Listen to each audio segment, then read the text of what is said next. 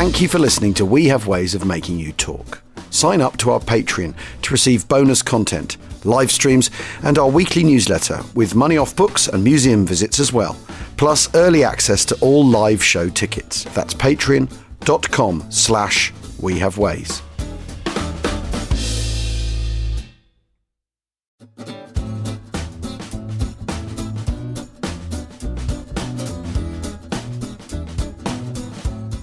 Well, hello, it's James Holland here. Welcome to We Have Ways of Making You Talk. I still haven't got Al, but I have got Dr. Peter Johnston with me. We're here at the National Army Museum, and we're looking at one particular cabinet here. Now, this is, I'm looking at a battle dress, the turtle helmet, a couple of flags, some medals, including a military cross, and a map of the Sword Beach area. So, Peter, let talk me through it. I've always been a big advocate of the of the battle dress. I kind of, you know, it's much maligned, but it seemed to work for me.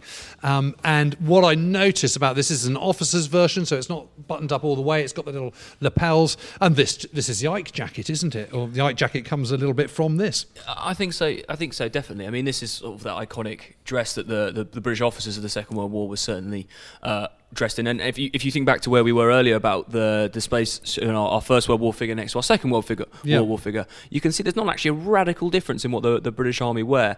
I still think here at the museum we, we still actually astound our visitors because our visitors are so used to seeing soldiers in, in, in camouflage and the various trends that go with it. And then they come in and, and think like, wow, well, why is there no why is there no camouflage on this? Why is this this you know why are these guys who fought the Second World War why are they wearing this heavy sort of wool material and, and, and it doesn't seem very functional? What happens if it gets wet? And, you know the answer is you end up you know being bloody miserable. Yeah, 'cause it's Uh, itchy and soggy. Because it's itchy and soggy. But you know, um, f- for us, this is a this is a wonderful uniform, not because it shows what the British Army fought and, and, and won the war, But because in. who wore it? Because of who wore it, exactly that. And you know, Alfred Rowe was a beachmaster. Uh, Captain Alfred Rowe. Yeah, Captain Captain Rowe. He was a beachmaster, and these are guys who were probably a bit well. You know, your, your, your book on Normandy uh, talks about you know the drive to get off the beach and all these sort of things and how important that was. And these guys were absolutely essential in that. Yeah. They, they got the they got the traffic moving. They got people uh, they got the people up there. They got them ready. They got the supplies ashore. Got them where they needed to go. And that was hell a- of a job that isn't it i mean just thinking of the logistics of that Yeah, the it- it- detail you need to know and the and just how organized your mind needs to be Yeah, it- it with all the other crap that's going on around you i mean it's just unbelievable let alone while someone's dropping shells on you. Yeah, Right, Uh, exactly. and and you know, but also the ability to, to, to react and think on your feet. And when invariably the, a landing craft turns up in the wrong place uh, and people are miles off because the heavy swell has battered them about. you've just got to make snap decisions haven't you and stick with them And you got to be, you got to have a pretty grip, good grip of what's going on behind you. You know, you Yeah. can't just either be looking out to sea and watching guys come in. You can't just be looking up the beach. so do you think someone like Captain Rowe? I mean, do you think kind of you know the days leading up to up to D-Day itself? Do you think he's just just examining and, and just looking and memorizing units and you know because because it's not just Sword Beach, is it? It's green, white, and red. Um, uh, Queen and then Roger green, white, and red, and you know you've got the, the the Yorkshires landing on the red bit, the Lancashires landing on the white bit. You know that's someone's gag, isn't it? Um, as in kind of you know the red and white rose, etc. Uh, um, you know there's a lot to think about. You've got all these different units. You've got to remember what the what the landing craft forces are that are coming through, and the different landing craft numbers and who's in what. I mean.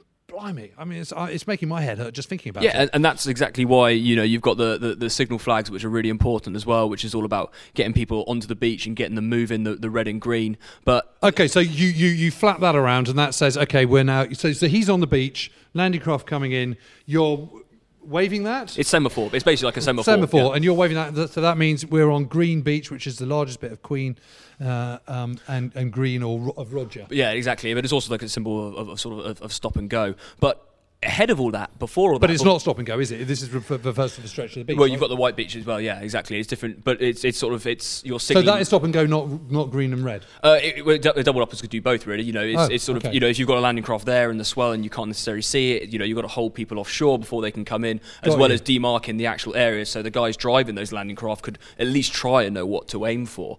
But Right. let's think about all the work that goes in before that. You know, you talked about, about Captain Rowe there, and you know what's he doing in, in the months, and, and, and you know he's planning, his finding all the units. Mm. But you know, you've got, the, and and that's why I think this military cross is so important, which is given to John Groom because he gets that for doing all the reconnaissance of the beaches too. Yes. Because you've got to know where you're going to go, where the pockets of So resistance you're are likely doing that to be. before, beforehand, Absolutely, you know, I- taking beach samples. beach samples. Those that one, the wonderful stories about getting people to write in with their family postcards so they yes, could yes, that's do amazing, it. isn't it? Um, and, and is this kind of being dropped in a submarine and coming in in your folbot? a little bit of that as well. Um, You know, but folbots. Okay, so folbots, for those who don't know, they're basically sort of canvas canoes, and, and I think it comes from folding boat, doesn't Yeah, it? pretty much, yeah. Yeah, uh, a folbot, and and you'd sort of clamber out to, onto the conning tower, get onto the, the U-boat, and just row yourself in in the dead of night. I mean, just imagine doing that. I mean, God, your heart must be hammering and your nerves must be taut. You've got to get onto a beach. You have no idea whether you're going to hit a mine. You have no idea whether you're going to get tangled up in wire. You have no idea whether someone's going to see you. And it's all And take samples of sand. and you've got to I take mean, samples of sand. You've got to try and figure out what the tides are going to be like. You've got to try and figure out if, if you're there at high tide, what's under the water that you haven't found. Yep. Um, you've you've you've got to try and process all of the information that's coming in from the French Resistance and from the SOE who Yep. are there as well. Yep. Um, we, you know, we've we've seen those those wonderful low photographs that the the mosquitoes and uh, uh, and some of the Spitfires have taken with camera guns. I mean, you've got to be pretty brave to be shooting down the beach doing that. Mm-hmm. Um, so much so, you know, there's that there's that film I think. Um, it might be in a museum across the river that we won't mention. You see the Germans who are building it scatter across the sand as the aircraft Right. comes in and, Yeah, and, and yeah, snaps yeah. the pictures.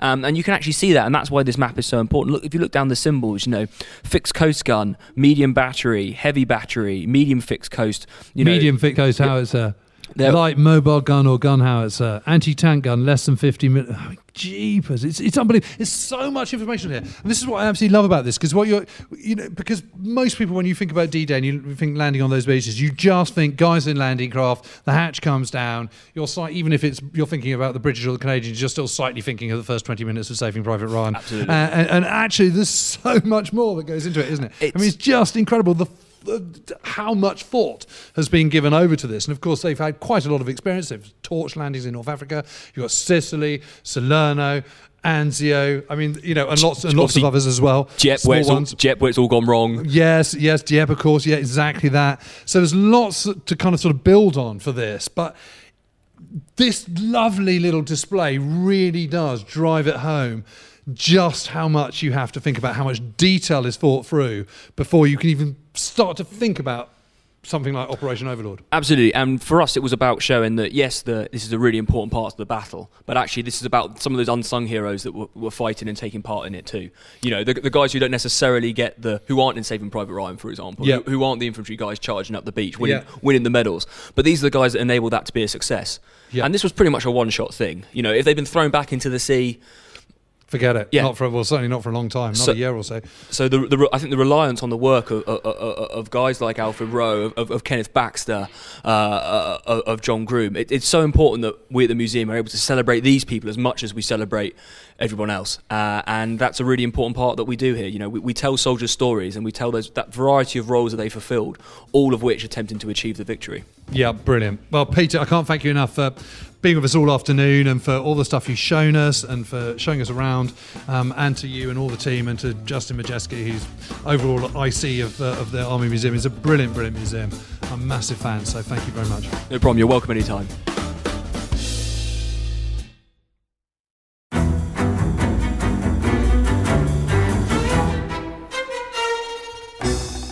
I'm Anthony Scaramucci, former White House Director of Communications and Wall Street financier. And I'm Katty Kay, US Special Correspondent for BBC Studios. I've been covering American politics for almost three decades. Welcome to The Rest is Politics US, brought to you by Goalhanger.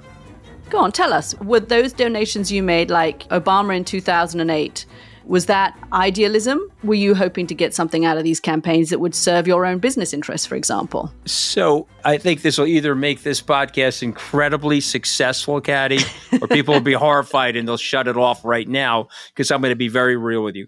The Obama donation, I had gone to law school with President Obama. We were not classmates. I was a few years ahead of him. It was 2007. He was then Senator Obama. I had a check in my breast pocket. I went over to the senator. I said, Senator, I said, you and I didn't really know each other in law school, but I'm about to hand you a big check. Can I lie to my friends and tell them that you and I knew each other in law school? Well, Obama looks at me, had the best smile in American politics since Jack Kennedy. Forever. Yeah, he lights up. He looks at me and says, I'll tell you what, if you double the amount of the check, we'll take it back to Hawaii. Okay.